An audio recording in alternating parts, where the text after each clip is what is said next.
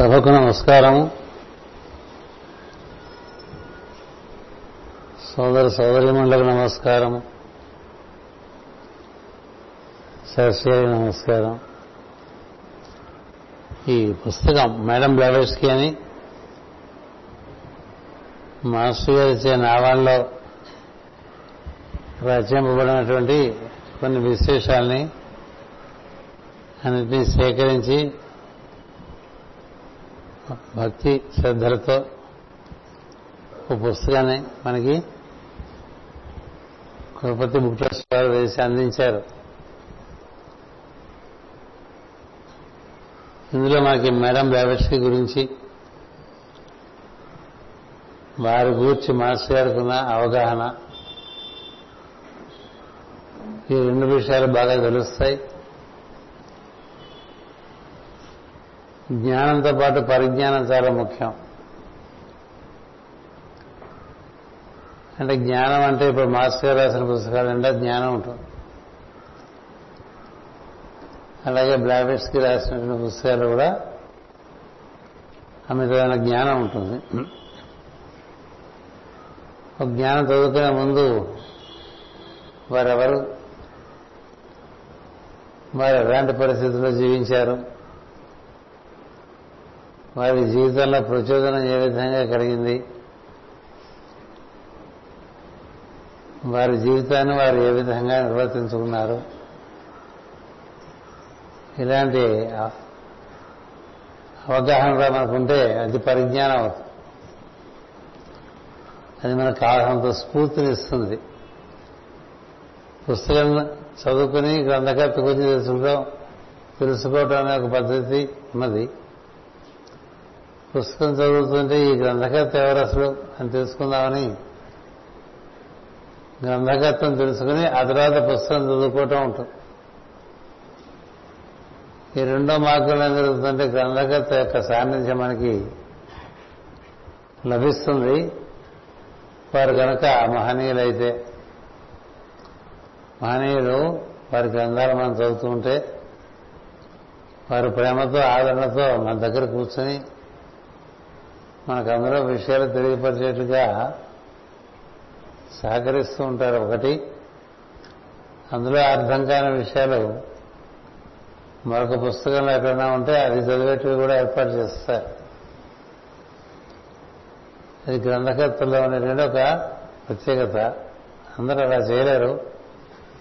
నవలలు, మాసపత్రికలు, వారపత్రికలుగా అందులో రాసే వాళ్ళు చేయగలని అనుకోను. కానీ వారి జీవితం అమృతమయమై వారి జీవితం మానవ జాతికి సమర్పణ చెంది ఉన్నట్లయితే వారి జీవితాల నుంచి వచ్చేటువంటి వాక్యాలు మనకి వారి గ్రంథం నుంచి దారి చూపించకుండా దానికి అనుపానమైన గ్రంథాలను కూడా మనకి స్ఫూర్తినిచ్చి అవి మనం చదువుకున్నట్లుగా ఒక ప్రేరణ ఇస్తాయి. అందుకని ఈ పుస్తకం చదువుకుంటూనే మరొక పుస్తకం కూడా చదువుకోవడానికి వీలుపడి అందులో దీనికి సంబంధించిన విషయాలు మరికొంత తెలియటం ఇలా ఉంటాయి. అంచేత మాస్టర్ గారు ఏం రాసినా వృధాగా ఏం రాయలేదు. వారు చెప్పిన మాట కానీ, చేసిన రచన కానీ, మెట్టిన ఇల్లు కానీ అవేవి వృధా పోవనని వారే చెప్పారు. అది సత్యంగా మనకి 30 ఏళ్ళుగా కనిపిస్తూనే ఉన్నది. అందుచేత వారి చేత రచింపబడినటువంటి ఈ గ్రంథం మీరందరూ తప్పకుండా కొని అందులో ఉండే విషయాలు అవగాహన చేసుకునే ప్రయత్నం చేయండి. ఈ పుస్తకాన్ని ఈ విధంగా ముద్రించడానికి సహకరించినటువంటి వారు మన నాగర కర్నూలు గణపతి, జనంపల్లి రామేశ్వరి గారు, వారి ధర్మపత్ని శ్రీమతి అన్నపూర్ణమ్మ గారి స్మృతి చిహ్నంగా ఈ 60వ గురు పూజ మహోత్సవంలో ఈ విధంగా ఏర్పాటు చేశారు. దానికి ద్రవ్యం చేకూర్చింది రామేశ్వరరావు గారి కుమారుడు, హోమియో వైద్యుడు అయినటువంటి చంద్రమోహన్, అతని యొక్క అగ్రజుడు శ్రీధర్, మీరందరూ కూడా అందరికీ కూడా ఈ సందర్భంగా శుభాకాంక్షలు తెలుపుతోంది కులపతి బుక్ ట్రస్ట్. వారి కుటుంబం మొత్తానికి బాగుండాలనేటువంటి ఒక శుభాకాంక్ష తెలియపరిచారు. అందుకని ఈ పుస్తకం ముద్రించినది కులపతి బుక్ ట్రస్ట్ అయితే దానికి కావలసినటువంటి ముద్రణ వ్యయమును భరించినటువంటి వారు నగర కర్నూలు గణపతి కుటుంబం, రామేశ్వరరావు గారి కుటుంబం. నేను ఇందులో తెరవంగానే నాకు చేతికి అంది వచ్చింది 5వ అధ్యాయం వచ్చింది.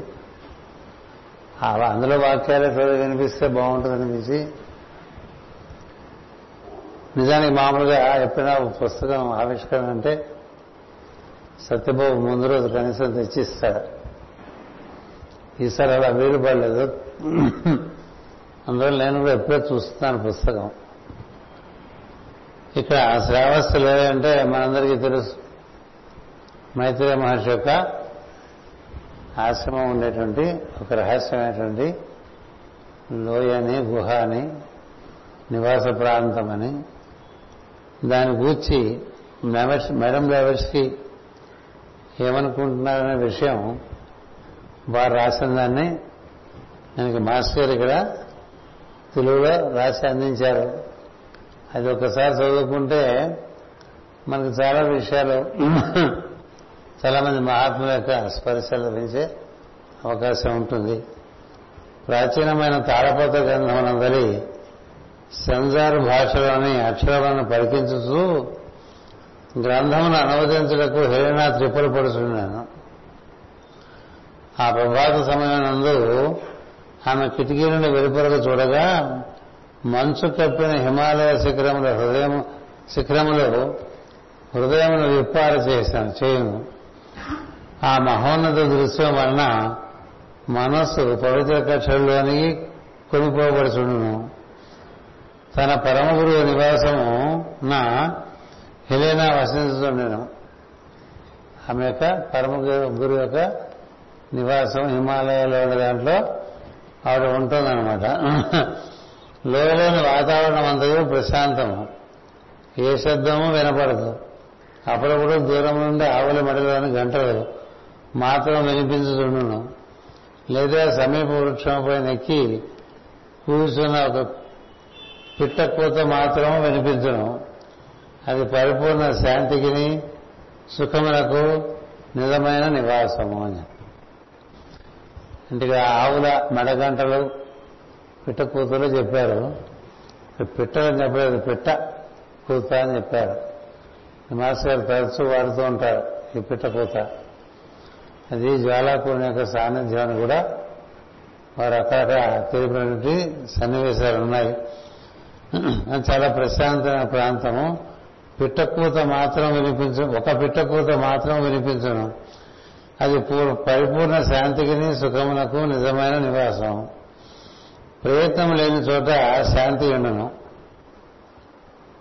మంచి వాక్యం అది.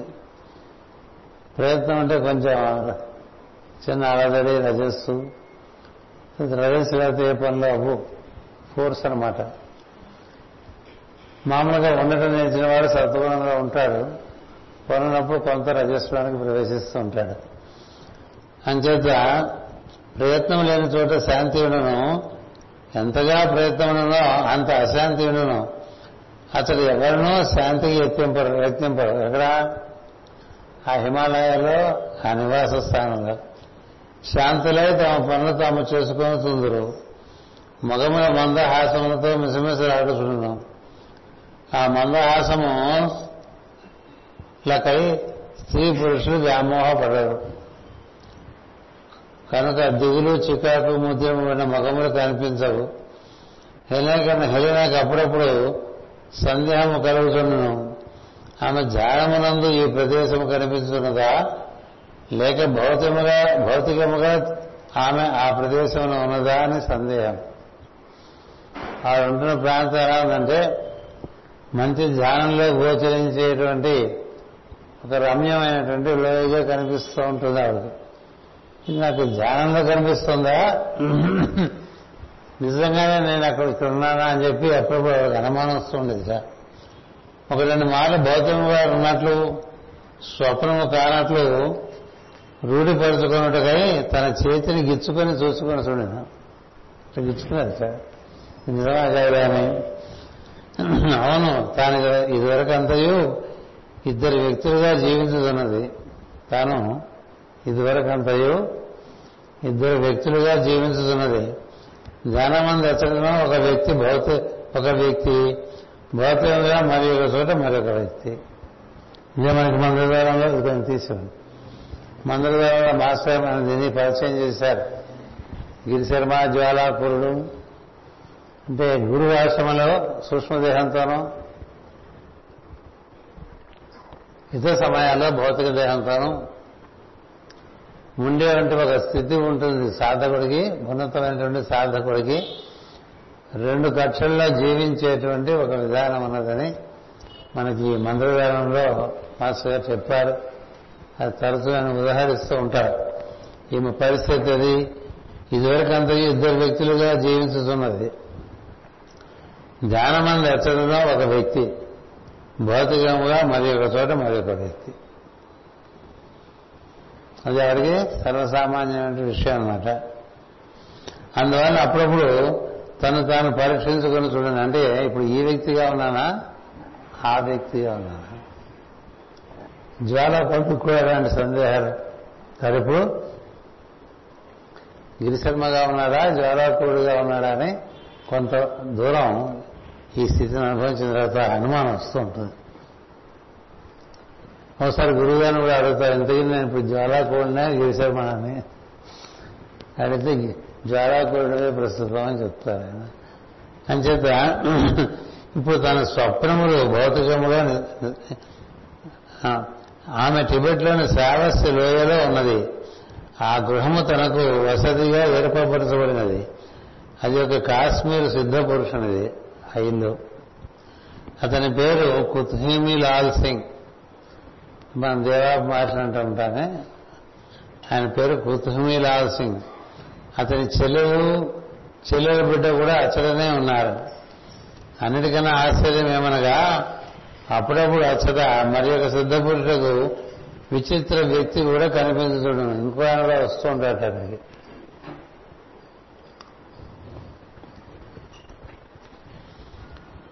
ఈయన కాక ఈయన చెల్లెలు కూతురు ఉండగా ఇంకొక విచిత్ర వ్యక్తి కూడా అప్పుడప్పుడు వస్తూ ఉంటాడు. అతడు కుథూమి లాల్ సింగ్తో మాట్లాడి అడగిపోతున్నాను. అతని మగము పరిచితమైనట్లుంది. చిన్నప్పటి నుండి అప్పుడప్పుడు క్లిష్ట పరిస్థితులలో తనకు ఆ మగము కనిపించుతున్నాను. కొంతకాలం క్రిందట లండన్ హైడ్ పార్క్ లో అతడు ఆమెతో బెంచ్ మీద కూర్చుండి కొంతసేపు సంభాషించాను. ఒక ప్రత్యేకమైన కార్యసాధనకై ఆమెకు శిక్షణ ఇచ్చుటకు ఆమెను టిబెట్కు రప్పించబడాల్సి ఉండనని చెప్పాను. మరి ఒక మారు అతడు ఆమెను కాన్స్టాంటినోపుల్ పట్టణంలో కలుసుకొని టిబెట్ రమ్మని చెప్పాను. అయితే ఆ విచిత్ర వ్యక్తి అందుకని వచ్చింది ఆవిడ. ఇన్ని సంవత్సరాల తర్వాత ఆమెకు అది సాధ్యపడినది. రెండవ విచిత్ర వ్యక్తి పేరు మౌర్య, మరుగు మహర్షి. ఎండవచనంలో మాత్రము లోయలోనికి వృక్షములు, పిట్టలు, గృహములు, మనుషులు, గోరువెచ్చని బంగారు నీరు తీసిన సభలో మెరిసిపోతుందరు. మిగిలిన సమయంలో వాతావరణం అంతా మబ్బులతో, చీకట్లుగా, సన్నని పొలమంచుతో, భూధరగా ఉండను. అంతలో మబ్బులు తుఫాను గాలులపై పరుగులెత్తు చూడను. అంతలో తుఫాను కానీ మబ్బులు కానీ ఉండవు.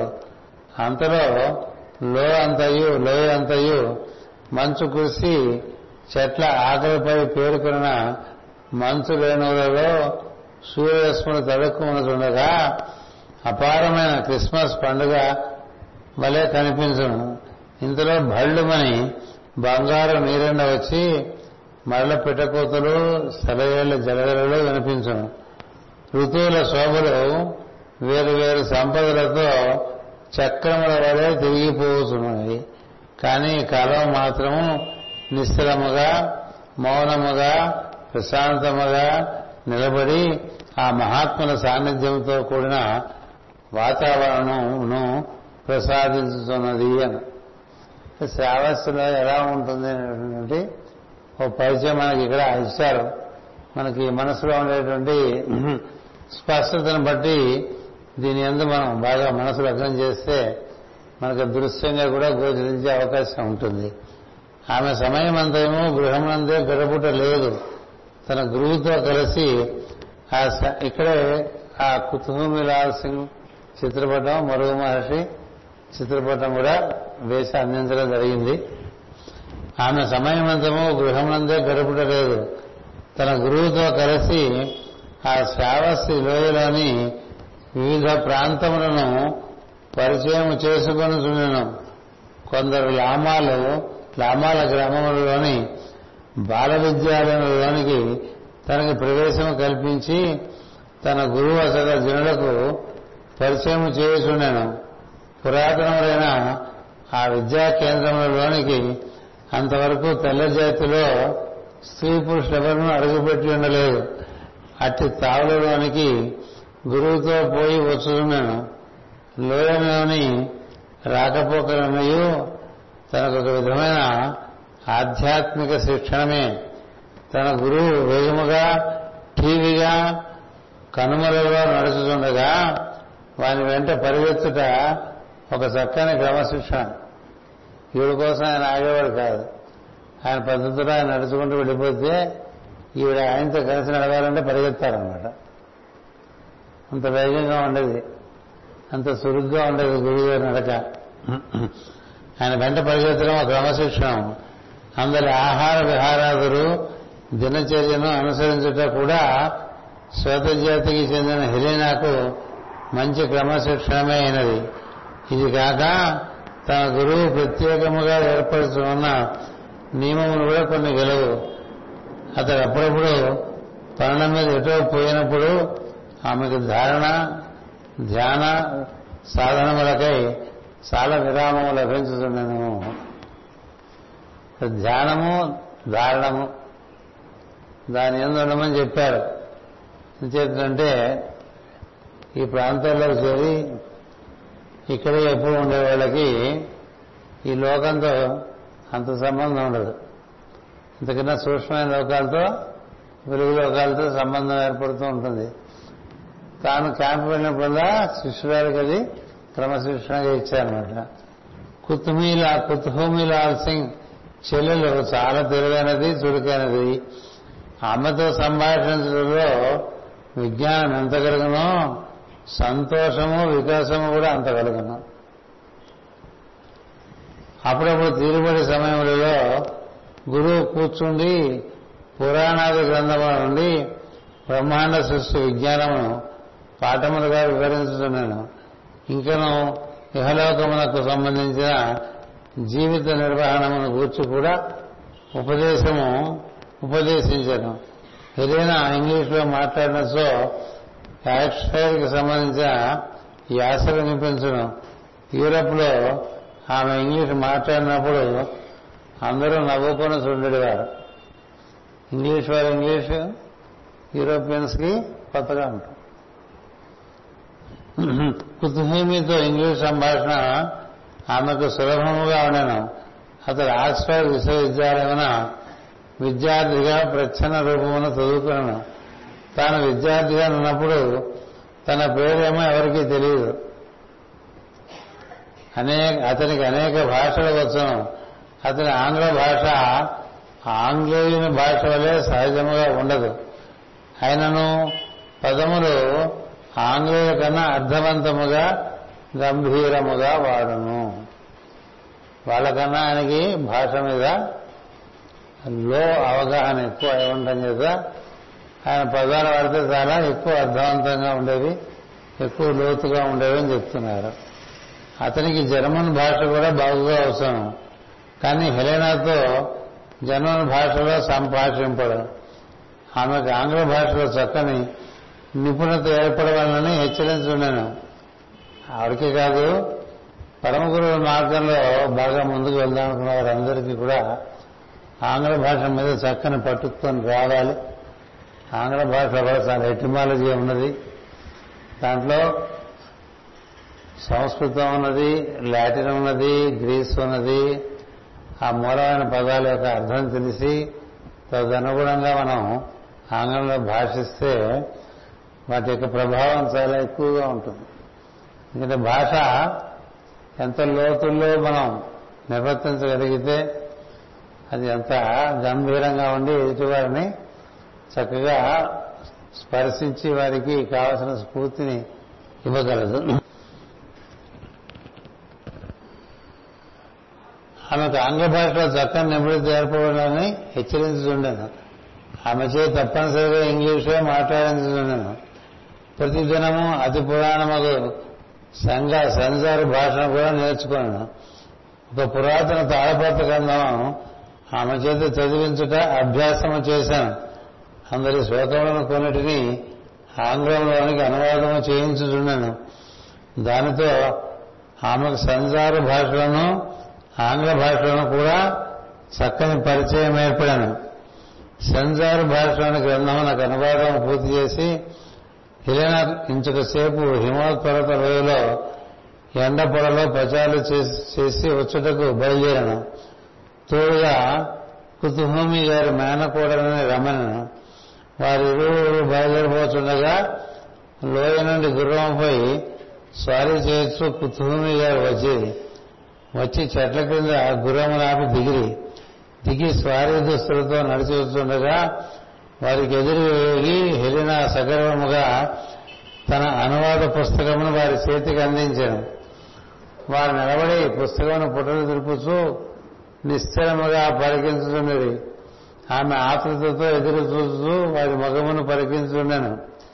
సుకుమారమైన మగము చర్మమునందు పండిన ఉసిరిక పండు వలె లోపలి రక్తము రంగు కనిపించుండెను. అలా ఉండేవాడు. అతని దేహము బాలని దేహం వల్లేనున్నది. చూపులు యువకుని చూపుల వలె ఉన్నవి. స్వభావము విద్వాంసుని ప్రవృత్తితోనూ. వయసు దాదాపు వార్ధక్యము. సంభాషణలో ప్రవర్తనలో జ్ఞానము పంట పండిన రీతులు కనిపించడం. తడుక్కున అతని వినీల నేత్రములు ఆమె ముఖంపై ప్రసరించినవి. ఆయన కంఠధ్వని జలద గంభీరముగా వినిపించను. నీ ఇంగ్లీషు భాష ఇదివరకు కన్నా బాగున్నది అన్నారు. ఆ మాట చెప్పారు ఆయన. అప్రయత్నముగా ఆయన కుడి చేతి బొట్టన వేలు బ్లవెట్స్కి భూమంజలపై నిలిపి ఇట్లను నేను నేర్చిన ఆంగ్ల భాషలోని కొద్ది మెలకువలను నీవు కూడా గ్రహించడానికి యత్నింపు అని చెప్పి ఈ భూమంజనం ముట్టుకున్నారు. ఆమెకు భూమధ్యంలో కొంచెం నొప్పి కలిగాను. దేహమున ఒక చల్లని కిరటము పరిగెత్తినట్టు పులకించాను. పైనుంచి కింద వరకు చల్లమనేటువంటి ఒక చల్లని స్పర్శ భూమధ్యం నుంచి అలా కింద వరకు కూడా ఏర్పడింది. నాటి నుండి 2 మాసముల వరకు ప్రతిదినము ఆయన 2 గంటల చొప్పున మౌనముగా మానసికముగా ఆంగ్ల భాషా ప్రయోగ వైఖరులను బోధించడం. సంభాషణలో కూడా ఆంగ్లమునే ప్రయోగించుండెను. ఆమె ఫ్రెంచ్ భాషలో మాట్లాడబోయినప్పుడల్లా ఆయన ఆంగ్ల భాషలోనికి దింపును. ఆయనకు కూడా ఫ్రెంచ్ భాష బాగుగా వచ్చును, కానీ ఆమెను మాట్లాడనీయలేదు. రష్యా, ఫ్రెంచి, జర్మను ఈ 3 భాషలు వాడికి బాగా వస్తుంది, కానీ ప్రపంచానికి కావాల్సిన ఇంగ్లీష్ భాష. అంతేనా? మేడం బ్లవాట్స్కీ రాసిన వాక్యాలు చదువుకుంటే మనలో చాలా శక్తి పెరుగుతూ ఉంటుంది. చాలా శక్తివంతంగా ఉంటాయి వారి యొక్క వాక్యాలు. హెలెనా టిబెట్ నుండి బయలుదేరటకు కొన్ని దినముల ముందు నవంబర్ 1870లో రష్యాలోని హెలెనా కుటుంబములకు ఫ్రెంచ్ భాషలో ఒక ఉత్తరం వ్రాసిన. 1865లో ఆమె ఇంటి నుండి బయలుదేరినది. అటుపైన ఆమె కుటుంబము నాకు కొన్ని మార్పులు కలిగను. ఆమె తాతగారు యాండ్రీ దేహం విడిచను. ఆమె మేనత విజాగా వారి ఊరు విడిచి ఒడిస్సాకు పోయాను. ఒడిస్సా అంటే రష్యా దేశంలో ఉన్నటువంటి ఒక ప్రాంతం అది. హెలెనా టిబెట్లో ఉన్నప్పుడు తన వారికి లేఖలు వ్రాయలేదు. వ్రాయదలిచినను తపాలా సౌకర్యములు లేని చోట ఒకటిచే వారున్న టిబెట్ ప్రాంతం నుండి మామూలు పద్ధతుల్లో లేఖలు చేరవు. వ్రాయదలుచుకునను ఏమి వ్రాయవలను, ఆమె అచ్చలు ఏమి చేయుతున్నదో అన్న విషయం వివరించను తన వారికి బోధపడదు. 5 సంవత్సరాల పాటు ఆమె నుండి ఇంటికి లేఖలు లేవు. ఆమె వెనుకను గుర్తించుటకై వారి కుటుంబం వారు అనేక ప్రయత్నములు చేసేది. భారతదేశంలో రాకపోకలు చేయు పాశ్చాత్య ప్రయాణికులు జల్లెడపట్టి చూచి లాభం లేకపోయాను.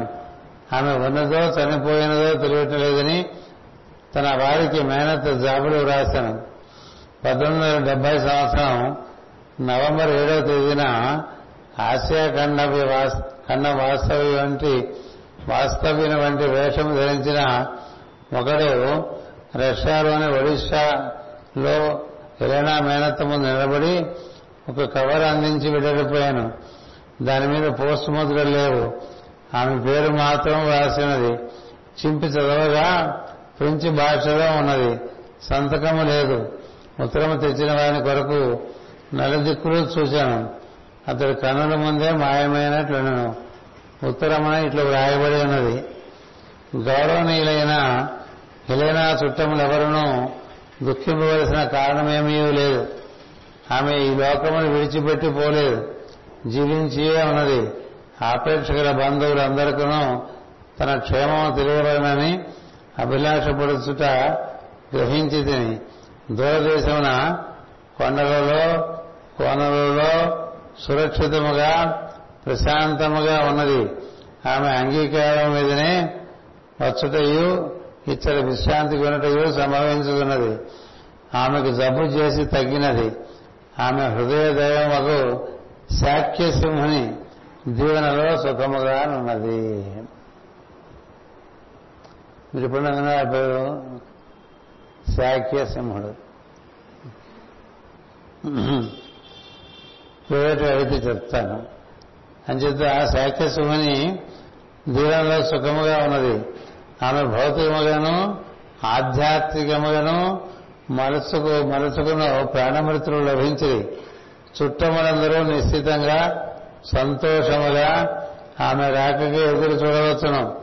ఇప్పటి నుండి 18 అమావాస్యలు జరుగు లోపల ఆమె ఆ దేశము నుండి మీ దేశమునకు రాగలదు అని చెప్తున్నాను. ఆ ఉత్తరం ఎక్కడి నుంచి వచ్చింది, ఎట్లు వచ్చినది ఎవరికి తెలియదు. ఎవరో అజ్ఞాత వ్యక్తి తెచ్చి ఇచ్చిపోవటం మాత్రం గమనించింది. ఆ లేఖను హెలెనా మేనత్త భద్రముగా దాచుకున్నాను. కాలక్రమమున దివ్యజ్ఞాన సమాజం వారు ఏపీ సెనట్కు కుతుహూమి వ్రాసిన లేఖలతో పాటు దీన్ని కూడా ప్రకటించింది. కుతుహూమి గారి దస్తూరితోడి ఉత్తరముతోనే ఫోటో తీసి ప్రకటించింది. ఆ లేఖ రష్యా చేరు సమయానికే శ్రావస్లోయలో హెలెనా తన తిరుగు ప్రయాణం వరకు సెలవు తీసుకొని ఉన్నాను. కుతుహూమి ఆశ్రమమున మరికొందరు గురువులు శిష్యులు కూడా ఉండేది. వారందరూ స్వంత సోదరుల వల్లే సాగనంపడి గురువులు దయతో సలహాలనిచ్చిరి.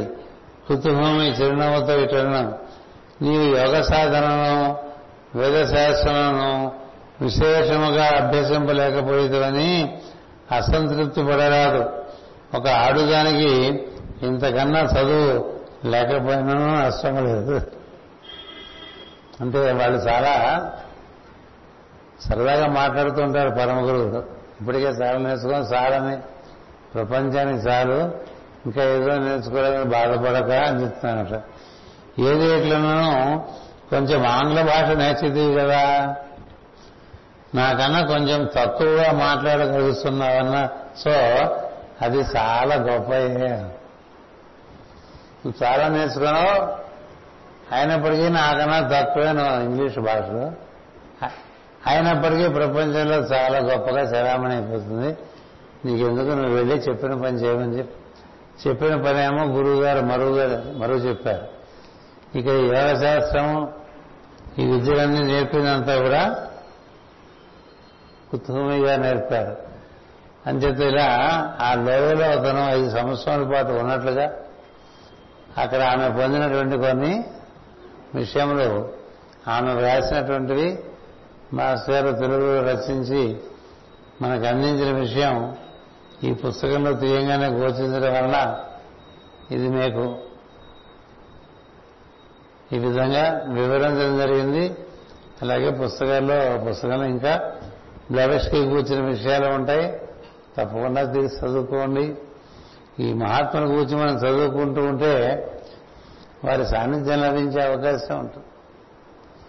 వారు నివాసించిన నివాసం, దాని వర్ణన, ఆ మనుషు యొక్క వర్ణన, వారి విధానము, వారి భాషణము, అవన్నీ మన మెదడులో పెరగటం వల్ల కొంత పారిశుద్ధ్యం ఏర్పడుతుంది.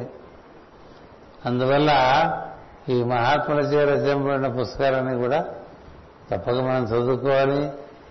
ఈ కులపతి బుక్ ట్రస్ట్ చేసినటువంటి యజ్ఞంలో భాగంగా ఈ పుస్తకాన్ని రోజున ఈ విధంగా ఆవిష్కరించడం జరిగింది. మీ అందరికీ నా శుభాకాంక్షలు. నమస్కారం.